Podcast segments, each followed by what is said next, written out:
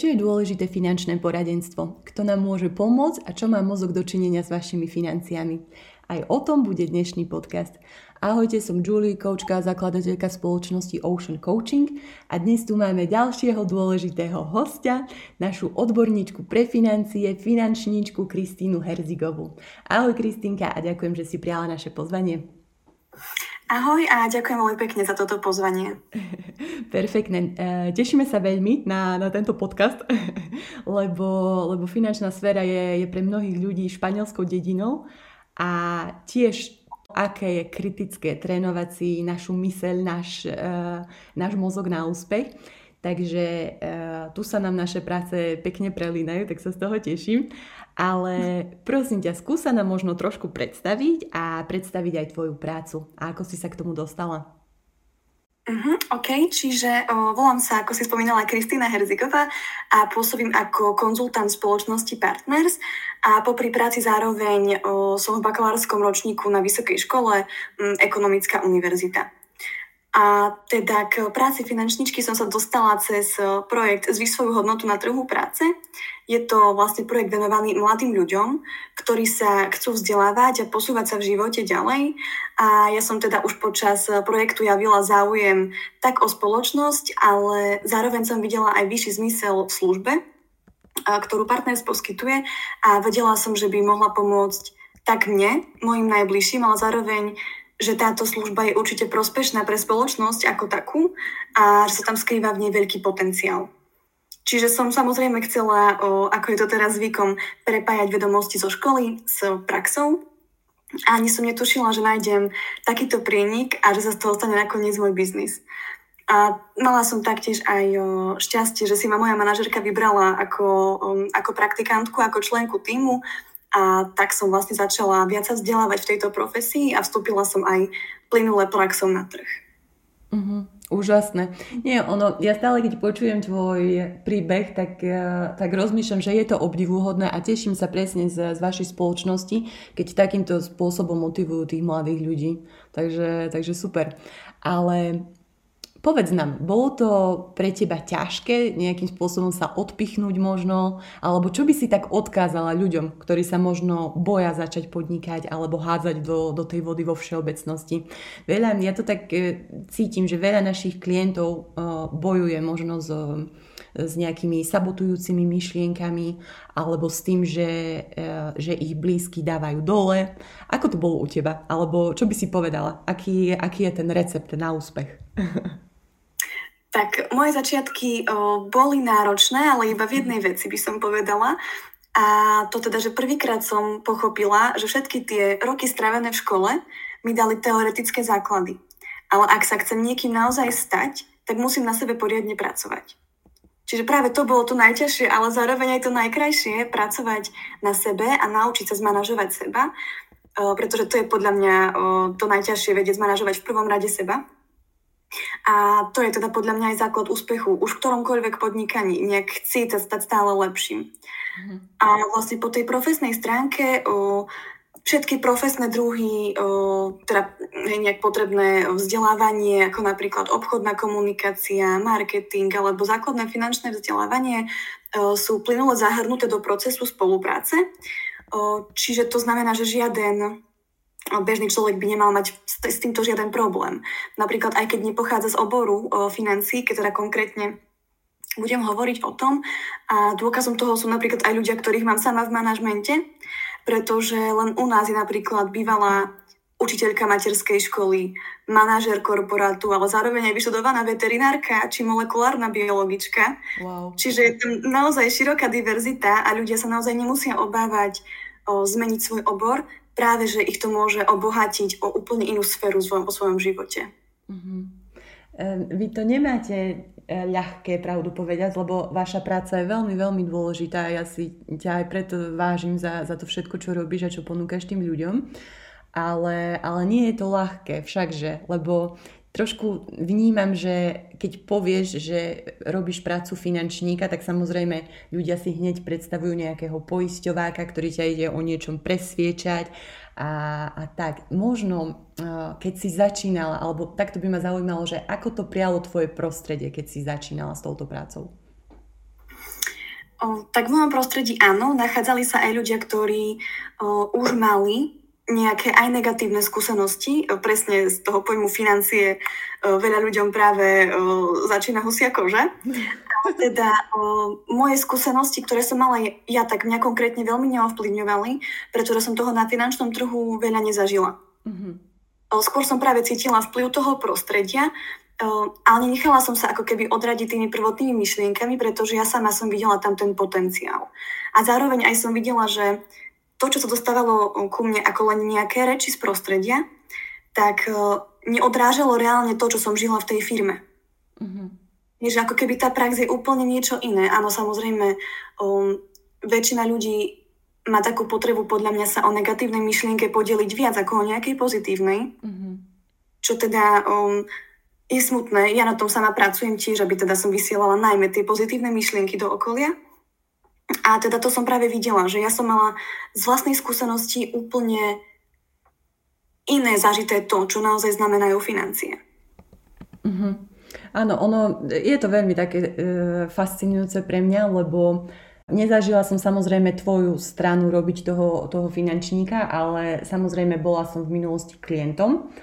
A pravdu povediac, takto keď sa zdieľame s mojimi známymi kamarátmi a takto o takéto skúsenosti, tak stále sa to vracia k tomu mozgu tiež a k mojej práci. A preto som spomínala, že teda tie naše sféry tak sa pekne prelínajú, pretože napríklad presne ja som mala úplne inú skúsenosť pozitívnu s tým istým finančníkom ako môj známy. A potom som si uvedomila, že to ani nebolo o tom, že ten finančník spravil nejakú prácu pre mňa a úplne inú prácu pre toho známeho, ale možno trošilinku tam bol prúser v tom mojom známom.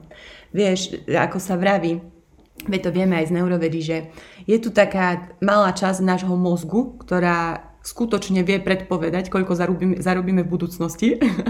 Nazýva sa to frontosriatálna dráha alebo cesta. A v podstate on, keď mal niečo zafixované v tej svojej mysli, že strátim peniaze a bude to celé zle a nemám do toho investovať a tak ďalej, a aj tak to spravil, tak v podstate tie výsledky len potvrdili to, čo mal v tej hlavke. Ono, stále vravím, že táto frontosriatálna dráha, jej veštecké schopnosti alebo niečo vznikajú, pretože ona sa spolieha na všetky informácie z našej minulosti. Ako sa vraví, nie, že naša minulosť často ako keby tak určovala našu budúcnosť. lebo tam v podstate ona tak drží ten taký skrytý sebaobraz alebo našu nevedomú identitu, ktorú máme. No, tak ono to bola pre mňa, to bola veľmi zaujímavá skúsenosť, že ako je to možné, tá istá v podstate situácia a jeden človek to prežije tak a iný človek to prežije úplne iným spôsobom. Takže ono takto, tento náš sebaobraz, jasné, že nás potom poháňa naše správa nie silnejšie ako naše nejaké rozhodnutia alebo nejaké túžby, ktoré možno máme. No. Tiež je to také typické, nie? Keď milujem ten náš mozog a ako nás ovplyvňuje. Vieš, typické situácie, keď niekto vyhrá lotériu a potom za pár týždňov alebo za pár mesiacov tak všetky tie peniaze stratí. Alebo keď na Slovensku my máme ten trend, že dávame byty pre sociálne slabšie vrstvy. Lenže jednoducho a potom samozrejme o pár mesiacov tak tie byty sú úplne zničené, okna neexistujú, dvere sú niekde predané alebo niečo, na skladke alebo hocičo. Takže toto je veľmi dôležité, ako ten mozog operuje a aký vplyv má na tie naše financie. No, stále vravím, že ono to funguje ako taký termostat, ako taká klíma, nie? Že ja keď si nastavím tú klímu na určitú teplotu a tá klíma dokáže okamžite detektovať hociakú odchýlku v teplote, či vyššia alebo nižšia alebo čo. A presne takto funguje aj ten náš mozog, že my keď máme nejaký finančný strop nastavený v tej hlavke, tak nevieme to preklenúť, lebo to je to, na čo náš mozog je zvyknutý. Čiže tak, jedna vec sú vedomosti, ďalšia vec je práca, ale potom ďalšia dôležitá časť, tak je tá naša hlavka. No. Ale, lebo si mi to pripomenula, keď si o tom rozprávala. No ale nič, poďme ďalej. OK. Kika, prosím ťa, kvalitné finančné poradenstvo. Vedela by si nám ho možno zadefinovať, čo všetko by malo zahŕňať, s čím všetkým v podstate vieš pomôcť? Tak podľa mňa kvalitné finančné poradenstvo je postavené na finančnom plánovaní a nejakej komplexnosti. Mhm. Zároveň by malo zahŕňať aj fokusovanie sa na klienta, čiže na jeho potreby, ciele a samozrejme na jeho možnosti. Ale teda stretávam sa s tým, že klienti sa sústredia viac na svoje možnosti finančné a preto dávajú svoje ciele do úzadia. Mm-hmm. Čiže namiesto toho, aby hľadali spôsob, ako prispôsobiť svoj plat svojim cieľom, čiže napríklad ako si navýšiť príjem alebo možnosť pasívneho príjmu, tak naopak prispôsobujú svoje ciele svojmu príjmu. To znamená, že oni sú ochotní znížiť tie svoje ciele na úroveň príjmu. A práve v tom je naša práca iná, pretože my sa sústreďujeme na klientové finančné ciele a snažíme sa jeho financie nastaviť optimálne. Čiže to znamená tak, aby sa ku svojim cieľom dostal čo najbližšie sa dá bez toho, aby z nich musel kresať. Mm-hmm. S tým, s čím sa vlastne dnes aj stretávame, tak to je práve nejaký iba predaj produktov, ktoré si môže klient kúpiť v každom sektore. Ale teraz z našej skúsenosti vyplýva, že komplexne to nedáva zmysel. Mm-hmm. Napríklad, taký jednoduchý príklad použijem, trošku si pomôžem medicínou, čiže dajme tomu lekár, nejaký špecialista, napríklad kardiológ. Ako by to vyzeralo, keby príde za doktorom pacient, že má ťažkosti s tlakom, on sám sa teda diagnostikuje a že on vlastne od neho potrebuje len, aby mu predpísal nejaký liek, najlepšie o 20 eur. Mm. Hej? A ako kvalitný by bol potom ten lekár, keby mu vyhovel? Je bez nejakej konkrétnej diagnostiky, bez skúmania predchádzajúceho zdravotného stavu, liekov, ktoré užíva alebo užíval nejaké kontraindikácie. A keď ho teda lekár chce správne vyliečiť, potrebuje poznať komplexný stav toho pacienta. Nie len jednu oblasť, pretože paradoxne mu tým môže uškodiť. Čiže keď to preklením naspäť, tak my s klientom robíme presne takéto kvázi vyšetrenie financií, kde sa pozeráme na to, čo už na trhu zažil a zároveň, čo má byť teda výstupom. To liečenie, teda zostavujeme nejaký konkrétny finančný plán, vzhľadom na klientové, samozrejme, ciele, skúsenosti, ale aj potreby a možnosti. Mm-hmm. To je tak, ako keby som skrátke nejak zanula našu službu. Dobre, to znamená, že vaša služba hlavne spočíva v plánovaní, alebo robíte všelijaké služby, ja neviem, že napríklad ako sa pripraviť na dôchodok, alebo ako si vybaviť hypotéku, úver, alebo neviem, či pracuješ s tým klientom iba nejako jednorázovo, alebo je to dlhodobo?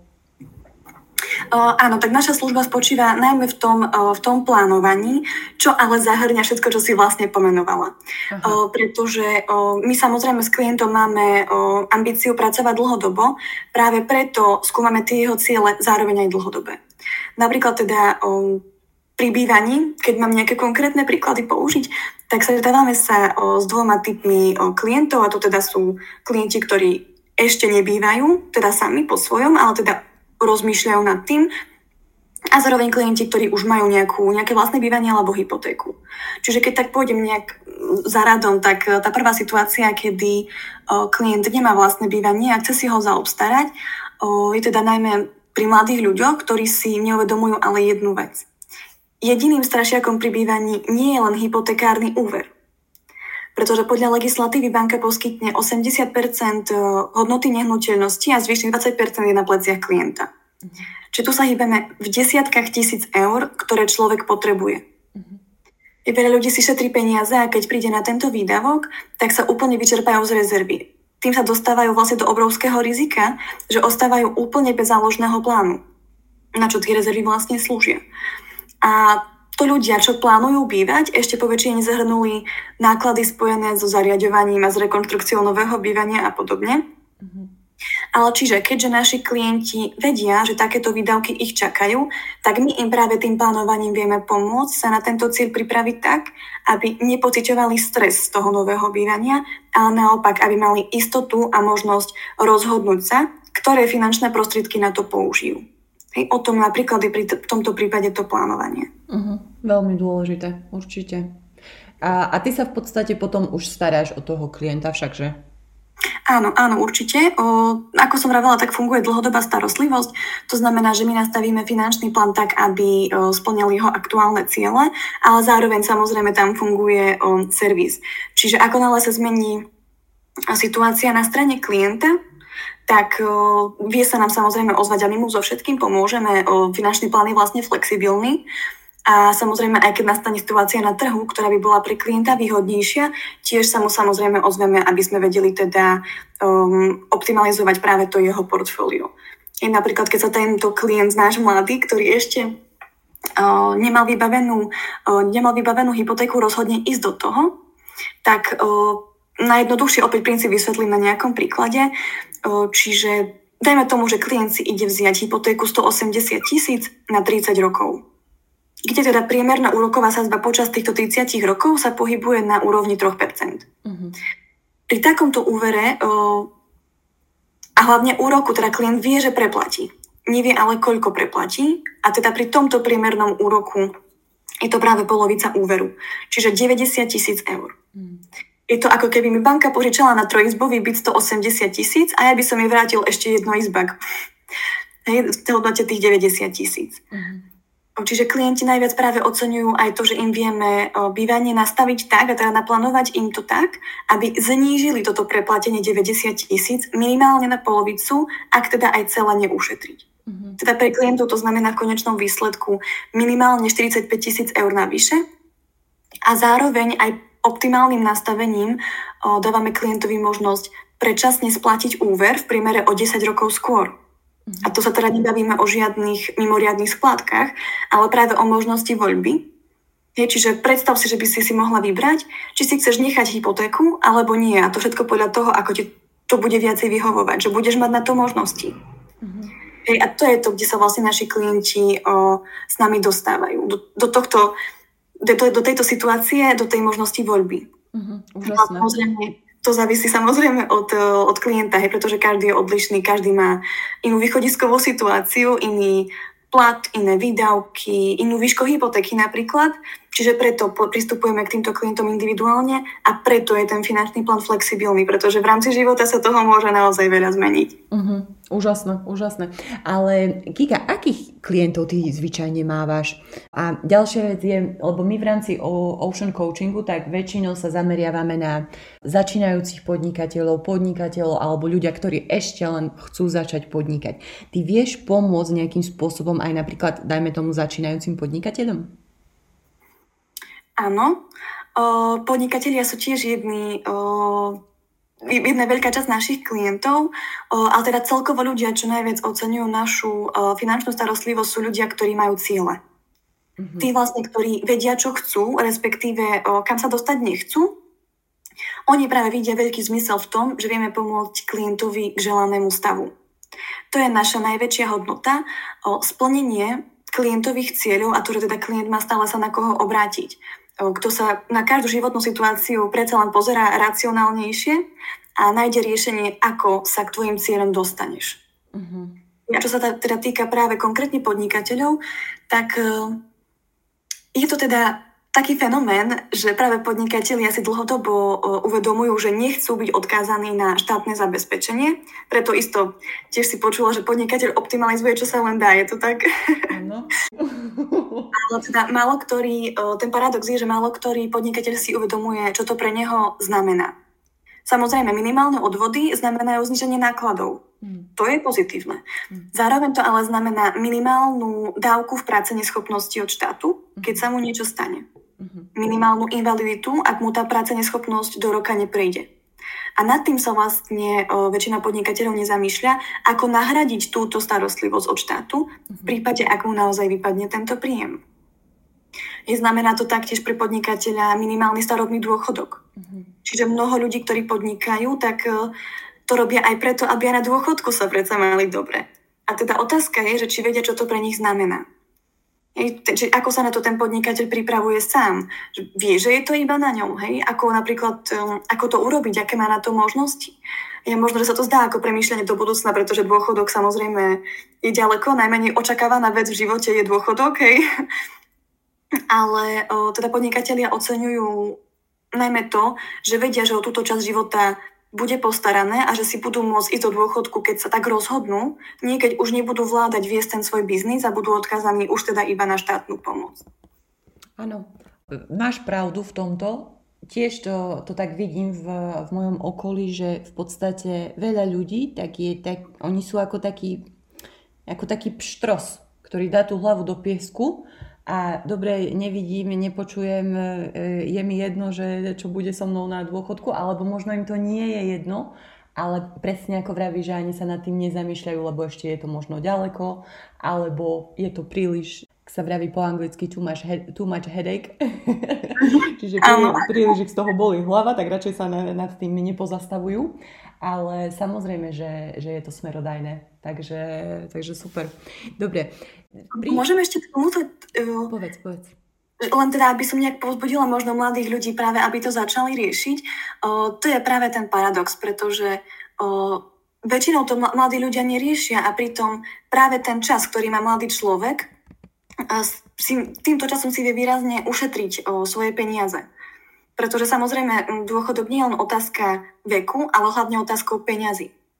A ako náhle si človek uvedomí, že keď počas života nahromadí dostatočný majetok, ktorý mu bude generovať zisk, tak práve to je tá voľba, kedy prestane on chodiť do práce, ktorá je už iba na ňom. To sa volá finančná sloboda. Mm-hmm. Pretože niekedy sa zamýšľa nad dôchodkom, napríklad čo by človek chcel robiť na dôchodku. Nemusel alebo mohol s tými prostriedkami, ktoré bude mať, ale čo by chcel robiť. Mm-hmm. A veľakrát som počula z úst aj mladých klientov o aktívnom dôchodku, cestovaní, dovolenkách s vnúčatami, ale aj relaxe na vlastnej chatke napríklad. A to sú všetko veci, na ktoré sa vie klient počas života pripraviť. Ale hlavne s časovým predstihom. Mm-hmm. Pretože ho to môže stať buď veľa času, alebo veľa peňazí. Mm-hmm. A to je práve ten časový faktor. Áno, to je časový faktor, ale ty vravíš, že že by si chcela povzbudiť mladších. Ja by som chcela povzbudiť aj tých starších, lebo mám osobné skúsenosti s ľuďmi, ktorí už boli po produktívnom veku a vtedy v podstate si začali uvedomovať, že presne, že na ten štát sa nemôžu spoľahnúť do takej miery, ako si mysleli, že by sa mohli, alebo teda na tú podporu. A vtedy začali akumulovať nejaký kapitál na ten dôchodok a krásne sa im to podarilo. Čiže stále tak vravím, že ten mozog, jemu len treba dať inštrukcie a on nás k tomu cieľu nejakým spôsobom dovede. To je typická vec, ako keď, ja neviem, nemôžeš nájsť kľúče, tak tvoj mozog okamžite detekcia, kde som bol naposledy, kde som nechal tašku, alebo akú som mal bundu, alebo hocičo a potom tie kľúče nájde. Takže toto isté aj s hociakým cieľom, ktorý máme. Áno, v tom rade je to o tom uvedomiť si presne, že je to potrebné riešiť a už v ktoromkoľvek veku to príde, tak človek stále sú možnosti, ako sa dostať k tým jeho cieľom. Mm-hmm. Presne tak. Áno. Mladší, starší ľudia na Slovensku, ale otázka z vlastnej skúsenosti. aj expati. Mnoho Slovákov sa zdržiava v zahraničí. Ja sama som bola 9 rokov vonku. A môžu využívať tvoje služby aj Slováci, ktorí žijú niekde inde. Prípadne, keby si nám možno trošku vedela predstaviť, aké my Slováci máme možnosti v zahraničí v rámci finančného sektora. Samozrejme. Máme mnoho klientov po celom svete. Dokonca sme v rámci holdingu založili vlastnú spoločnosť v Bulharsku. Teda ako takto áno, rozpíname sa do toho zahraničia a teda službu môžu využívať tak Slováci v zahraničí, ako aj ľudia už bez slovenského občianstva. Klienti zo zahraničia vnímajú profesionálnu finančnú službu v rodnom jazyku, práve v slovenčine, ako obrovskú pomoc. Pretože v cudzej krajine je často o mnoho náročnejšie sa orientovať na úradoch a o to viac vo finančných inštitúciách, kde ide naozaj o veľa. A vieme klientom pomôcť nastaviť financie podľa ideálnych finančných mier aj na diaľku, aby ich peniaze mohli pracovať pre nich, či sú doma alebo v zahraničí. A používame na to samozrejme už v tejto dobe aj rôzne online platformy, ktoré sú samozrejme plne GDPR chránené. A všetky systémy sú dokonca nastavené tak, aby plne fungovali na Slovensku, v Európskej únii, ale ešte aj ďalej. A práve to... Áno, čiže ľudia aj v zahraničí majú možnosť využívať profesionálnu finančnú službu v rodnom jazyku, napriek tomu, že teda nenachádzajú sa na území Slovenskej republiky. A tak, taká nejaká, že mnoho klientov tiež oceňuje aj cenovú dostupnosť produktov zo Slovenska, keďže aj tento sektor je u nás lacnejší ako u zahraničných susedov, ako teda pri väčšine. Uh-huh. Super. A to je taká tiež dôležitá vec, čo si teraz povedala, pretože veľmi veľa ľudí ani nevie, aké má tie možnosti, že tie možnosti tam sú, no len o tom nevieme. No. Na základe tvojich skúseností s klientmi, ako by si teda možno zhodnotila finančnú gramotnosť ľudí na Slovensku, alebo teda Slovákov, či na Slovensku v zahraničí? Tak finančná gramotnosť na Slovensku, aj teda celkovo Slovákov, je nedostačujúce.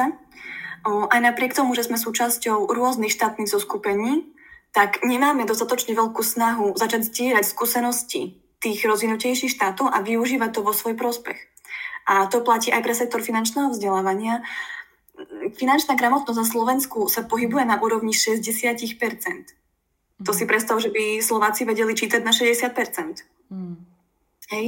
A to je práve dôvod, prečo teraz ležia aj desiatky miliárd eur v bankách na bežných účtoch, ktoré sa zhodnocujú na nule, respektíve na nich vplýva ešte aj inflácia. Mnoho, keď sa teda tá inflácia na vás z každej strany vybehuje, ale teda to je ten najzákladnejší faktor, ktorý ľudia nepoznajú. V podstate ide o to, že ak má klient na účte našetrených 10 000 eur, do 5 rokov z nich vplyvom inflácie ubudne tretina. Čiže z 10 000 bude kúpyschopnosť 6500 a za ďalších 5 rokov to bude len polovica. Čiže z 10 000 za 10 rokov mám 5 000. A na slovenských bežných účtoch je 44 miliárd eur. A každý mesiac tam pribúdajú ďalšie peniaze. A už teraz sme si povedali na tom jednoduchšom príklade, že ako tieto peniaze budú vyzerať o 10 rokov, ak budú na týchto bežných účtoch. Ja teda bežný smrteľník ani napríklad nevie, že sa dá voči inflácii bojovať. Už sú na trhu dnes rôzne nástroje, ktoré udržujú peniaze likvidné, čiže je ich možné kedykoľvek vybrať a použiť, ale zároveň generujú klientový zisk. A sú to bezpečný nástroj, ktorým klienti dokážu bojovať proti tejto inflácii s krátkodobou rezervou, čo práve na to slúži. A slúži väčšina týchto peniazí na bankových účtoch a napríklad konzervatívnym investovaním alebo alternatívami, ako je už aj čoraz atraktívnejší nejaké realitné portfólia a podobne. Čiže tá finančná gramotnosť naozaj sa odráža aj týmto smerom a nie je to iba o tom poznať konkrétne produkty, ale vedieť aj finančne plánovať. Ak by bola gramotnosť dostačujúca, tak dnes nie sme v situácii, že 80% klientov si nevedia vytvárať potrebné rezervy a 2/3 klientov stoja na hranici finančného kolapsu. To sú teda štatistiky sociálnej poisťovne. Čiže ako náhle nastane jedna udalosť, ktorú nečakali títo klienti na hranici finančného kolapsu, tak sa im zrúti celý ich finančný domček z karát, ktorý stojí práve na príjme. Aj o tom je finančná gramotnosť napríklad. Čiže pre nás ako pre finančníkov je to veľký potenciál, lebo našou úlohou nie je len pomôcť klientovi nastaviť optimálne jeho financie, ale aj ho dovzdelať v základných finančných princípoch. Prečo by mal mať rezervu? Čo to znamená investovanie? Ako sa správať v rôznych situáciách, ktoré na trhu nastávajú? Ale aj o takých samozrejmostiach, ako čo je to napríklad druhý pilier, alebo čo je to refinancovanie hypotéky. Pretože veľakrát nám klienti povedia, že si nemajú z čoho finančne pomôcť, ale je to aj o tom, že aj keby bolo z čoho, tak ľuďom chýba návyk a disciplína. A tým sa práve potom ľudia delia aj do takých troch skupín a tým sú vlastne dlžník, spotrebiteľ alebo investor.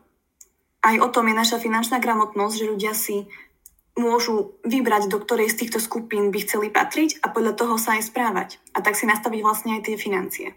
Mhm. Treba robiť niečo. Presne, keď tie peniažky tam budú ležať na tom účte, no bude to len horšie. Jedna vec je gramotnosť a ono takto v podstate, aj preto vznikol Ocean Coaching. Mne sa stala taká vec, niektorí ľudia tento príbeh už poznáte, učila som jedného známeho, ako investovať. A keď sa učíš, najprv začínaš s paper money, čiže nejaké monopoly peniažky, aby sa človek naučil, ako systém funguje, kde máš kliknúť a tak ďalej. No, tento týpek, keď som ho učila, on bol veľmi šikovný, veľmi dobrý, išlo mu to, bol namotivovaný a tak ďalej. A už keď sa na to teda cítil, otvoril si reálny účet a spravil taký ten prvý trade, alebo prvý obchod. A je taká štatistika, že z 12 tradeov, z 12 obchodov, napríklad dajme tomu, že spravíš jeden obchod mesačne, to znamená, že ročne spravíš tých 12 obchodov, z 12 obchodov máš 2 obchody negatívne, to znamená, že tie peniažky bohužiaľ stratíš, a 10 obchodov pozitívnych. A ono je to veľmi dobrá štatistika, lebo keď tých 10 mám pozitívnych, tak mne to vôbec nevadí, nech si zoberú tie peniažky za tie 2 negatívne. Lenže, čo sa stalo? Tento známy nemal veľmi veľké šťastie v tomto prípade a presne ten obchod, ktorý uzavrel, tak bol negatívny. A on tam spravil také rozhodnutie, že on tam hneď na prvýkrát dal obrovskú sumu peňazí. A keď to klesalo, a tam je taká štatistika, že keď to klesne pod 70%, tak napríklad u mňa, to nie je žiadna ani nejaká rekomendácia, žiadne odporúčanie, nič, ale mne keď to klesne nejaký obchod pod 70%, ja automaticky zatváram obchod. Nebudem riskovať, niektorí si povedia, ale veď ešte to možno stúpne a tak ďalej. 70% je pre mňa indikácia, zatváram obchod, dovidenia, aby som mala kľudný spánok, aby mi tie peniažky na tom účte ostali.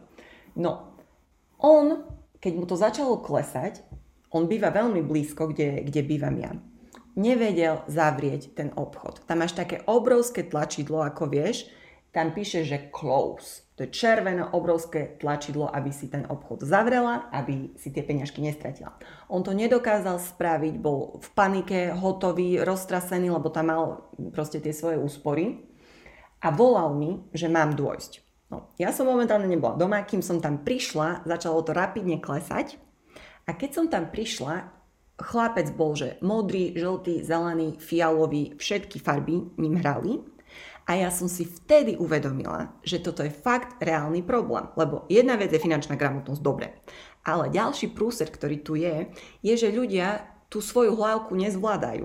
A nevieme kontrolovať, keď príde nejaká presne kritická situácia alebo nejaká panika alebo čo, no nezvládajú svoje emócie, svoje myšlienky, svoje činy a tak ďalej. A ja som si vtedy takto uvedomila, že musíme, jedna vec je učiť ľudí finančnej gramotnosti a tak ďalej a opäť sa naše sféry prepájajú, ale druhá vec je, že keď potom náhodou presne sa stane, že tú rezervu nemám a teraz čo spravím, ako zvládnu tie svoje emócie a tak ďalej. Ono takto, všetci máme nejaký ten peňažný príbeh, všakže on mi potom už začal rozprávať tie svoje také negatívne presvedčenia, ktoré má v rámci peňazí. To typické, ako naši starky, tak nám rozprávali, že peniažky sú zlé a keď máš peniažky, tak nepôjdeš do neba a tak ďalej. Čiže tento peňažný príbeh nám podvedome beží v hlavke.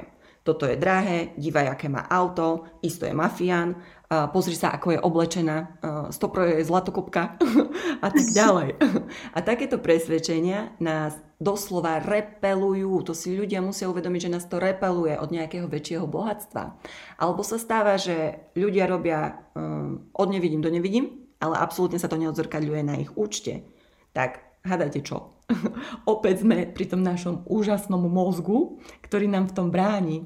Dobrou správou je, že vďaka neurovede, ja som stále tá zlatá rybka dobrých správ, takže dobrou správou je, že vďaka neurovede a výskumu mozgu vieme, ako takéto neurálne prepojenia nahradiť pozitívnymi spojeniami. A to robíme aj my v programe Ocean Hojnosti napríklad, lebo je možné prepísať ten peňažný príbeh, ktorý v hlavke máme. Nestane sa to samozrejme z večera do rána, napríklad tento program, náš program, tak má 13 týždňov, ale stále vravím, čo sú 3 mesiace v porovnaní s väčšnosťou, všakže no. Takže zaujímavé. No dobre, ale poďme ďalej. Keď sme sa rozprávali takto o tvojich klientoch, či už na Slovensku alebo v zahraničí, ja viem, že existuje niečo, čo mu hovoríme Asociácia finančných sprostredkovateľov a finančných poradcov. Prosím ťa, čo to je a prečo je pre ľudí užitočná? Áno, čiže tak v skratke AFISP je to vlastne organizácia, ktorá zastrešuje finančníkov a pomáha tiež regulovať finančný trh a zároveň reprezentuje a obhajuje finančníkov. Čiže finančný trh je na Slovensku značne pošpienený rôznymi práve tými nekalými taktikami z minulosti a preto mať na trhu takúto asociáciu je z môjho pohľadu len prínosná. Ja si to môžeš predstaviť niečo podobné ako komora lekárov alebo komora právnikov. Čiže každý, kto niečo znamená, je súčasťou tejto komory. Uh-huh. A zároveň tiež taká situácia na Slovensku, že súčasťou je len 22 spoločností, ale na trhu registrujeme pod Národnou bankou viac ako 400 spoločností. Wow. Hej, a tie zvyšné si ako keby same zvolili ostať mimo dohľad a reguláciu tejto našej kvázi komory a to už je vlastne iba otázne, prečo ostávajú mimo tento dohľad. Uh-huh. No a keby si nám možno trošku vedela povedať teda, aká je charakteristika úspešného finančníka a ako sa ním človek môže stať? No tak v prvom rade je podľa mňa potrebné sa rozhodnúť. Aj tak ako každé podnikanie, tak aj v tomto sektore je najdôležitejšie zotrvať a nájsť spôsoby, ako. A teda my to tak delíme, že poznáme teda 3 formy podnikania. To je korporácia, frančíza a štrukturálna firma. Hej, čiže základné nejaké delenie, že v korporáte potrebuje podnikateľ veľký kapitál a know-how. Frančíza si žiada veľký kapitál. Ja teda na podnikanie v štrukturálnej firme netreba žiaden tento veľký vstupný kapitál a teda jediné investovanie, ktoré je napríklad u nás potrebné do toho základného outfitu, pretože pôsobíme v konzervatívnom odvetví a teda know-how už firma má. Čiže stačí sa len rozhodnúť a zároveň štart je rovnaký ako v každom podnikaní, že ak niekto očakáva veľký výsledok hneď zajtra, tak takto to fungovať nebude. Pretože ak chce mať výsledky, tak sa najskôr musí niekým stať. A to chvíľu trvá, kým človek má ten prerod. Čiže koniec koncov rozdiel medzi úspešným a neúspešným podnikateľom sa ukazuje práve vtedy, že ten úspešný začína tam, kde neúspešný končí. V našom biznise to platí dvojnásobne a samozrejme ide v neposlednom rade o charakter človeka, keďže ide o prácu s ľuďmi. Mhm. Ja práve, to je to, čo možno práve aj v našej spoločnosti oceňujú mladí ľudia tie príležitosti, že čo viem konkrétne povedať na sebe, že firma má tieto skúsenosti s prácou s mladými ľuďmi, ktorí vedia využiť či už prax alebo stáž, že výrazne si práve zvýši tú svoju hodnotu na trhu, ale aj zmeniť spôsob svojho zmýšľania. Mm-hmm. Hej, čiže zároveň sú naše výsledky podporované rôznymi prieskummi. Napríklad aktuálne najnovší je zo stránky profesia.sk, kde sme uspeli ako najzamestnávateľ roka. Oh. Čiže to know-how tam určite je a práve ľudia v spoločnosti nachádzajú hodnoty, ktoré im nedokázal poskytnúť trh, či ich predchádzajúce zamestnanie niekde inde a tými sú práve časová flexibilita a sloboda, kariérny a osobnostný rast, ale nie je ovplyvnený nikým iným, iba mnou. Nie som zastropovaná nejakými tabuľkami, alebo nie som, teda to, že či kariérne porastiem, nerozhoduje o tom nikto iný okrem mňa. Nie som viazaná na nejakého šéfa, ktorý mi povie, že od zajtra môžeš ísť na vyššiu pozíciu.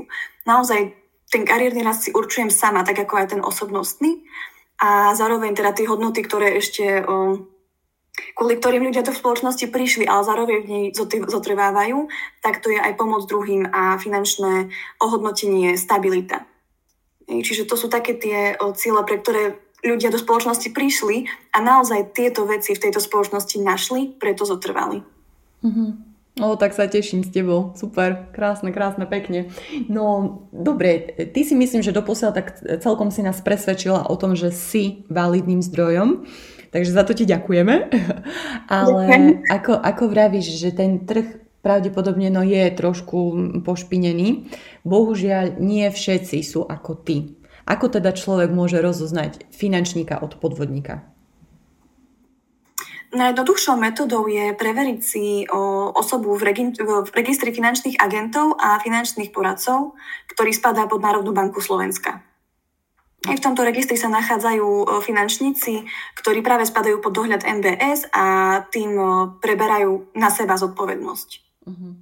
Čiže to je tak najjednoduchšie, kde si môžete teda človeka overiť v tom registri.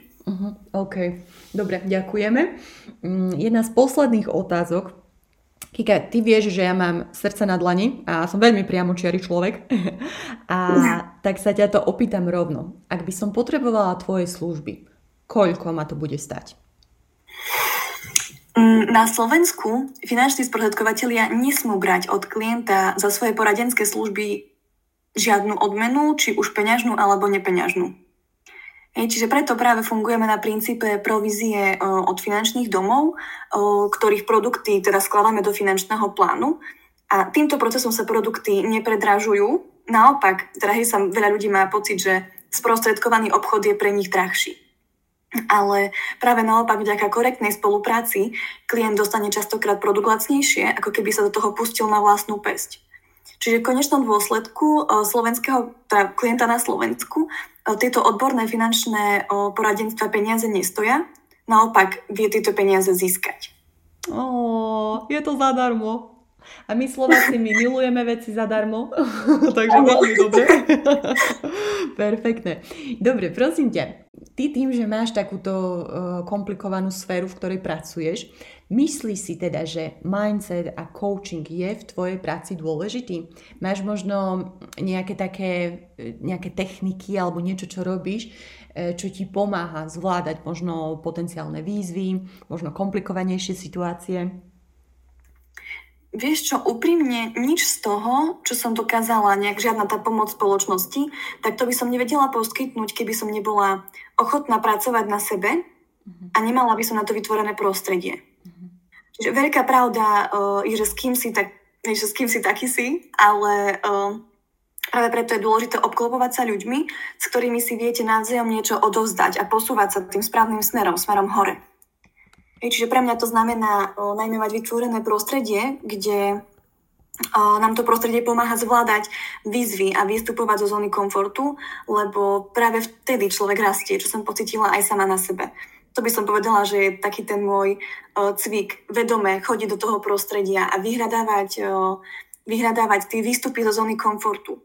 Ja práve my máme to prostredie, ktoré dokáže vychovávať lídrov, a tým pádom pomáha aj zvládať tieto výzvy a čeliť tým prekážkam. Čiže najviac, čo som sa naučila v tejto práci, že najdôležitejšie je vedieť kontrolovať svoje myšlienky, pretože podľa nich následne aj konám. To veľakrát nám bolo teda vysvetlené, že keď si poviem, že budem úspešná a keď si poviem, že nebudem úspešná, tak v oboch prípadoch mám pravdu, pretože to, čomu ja uverím, kde ja dokážem dovidieť, tak tam sa dostanem. Čiže takto máme práve nastavené v spoločnosti stať sa úspešnými a sme vedení aj tými najlepšími vo finančnom sektore, ktorí sú zocelenými osobnostiami. A teda tí ľudia majú svoje ciele, majú svoje vízie, majú svoju predstavu o živote. Tým pádom vedia aj nejak pozitívnym spôsobom ovplyvniť nás, aby sme teda tiež sa vedeli dostať k týmto našim cieľom, aj teda ako spolupracovník napríklad. Čiže to je takéto pre mňa asi najkľúčovejšie práve to prostredie. Úžasné. Úplne súhlasím s tým, že to prostredie tak je dôležité. Stále si to predstavujem, aj tak vravím, že to je ako keď si predstav zlatú rybku v špinavom akvárku. Tak ona bohužiaľ, tá špinavá voda, tak vie zahubiť tú rybku okamžite. alebo typické, keď máš košík jablk a je tam jedno hnilé jablko, tak nie to hnilé jablko sa ozdraví vďaka ostatným zdravým jablčkám, ale presne naopak. Všetky ostatné sa nakazia teda. No. Takže áno, a súhlasím, lebo ja vďaka mojim mentorom v podstate, ktorých som v živote mala, a vďaka tomu prostrediu, tomu coachingu, tak sa zo mňa stal človek taký, akým som dnes, a bez toho by som to nedokázala. Takže súhlasím, ďakujeme. Dobre, Kristínka, keby niekto potreboval tvoje služby, kde ťa môže nájsť, ako ťa môže kontaktovať? Tak samozrejme fungujem na pracovnom e-maili. Ten znie kristina.herzigova2@partnersgroup.sk, ale teda samozrejme si ma viete nájsť aj na Facebooku alebo na Instagramovom účte. Super, ďakujeme. Ďakujeme teda veľmi pekne za tieto hodnotné informácie. Ďakujem ti za všetkú pomoc, ktorú ponúkaš všetkým, ktorí to potrebujú. Dúfam, že aj vy, naši poslucháči, ste si z tohto zobrali čo najviac. Peniažky sú ako kyslík. Ak ich nemáme, veľmi ťažko sa nám dýcha. Takže stojí za to sa o ne starať aj so slečnou Herzigovou. Ak sa vám tento podcast páčil, pokojne kliknite na tlačidlo odoberať, aby vám neunikli aj ďalšie zaujímavé podcasty. Ďakujeme, že ste Oceaners, ďakujeme za vašu spätnú väzbu, za vašu podporu. Hojnosť s vami a počujeme sa na budúce.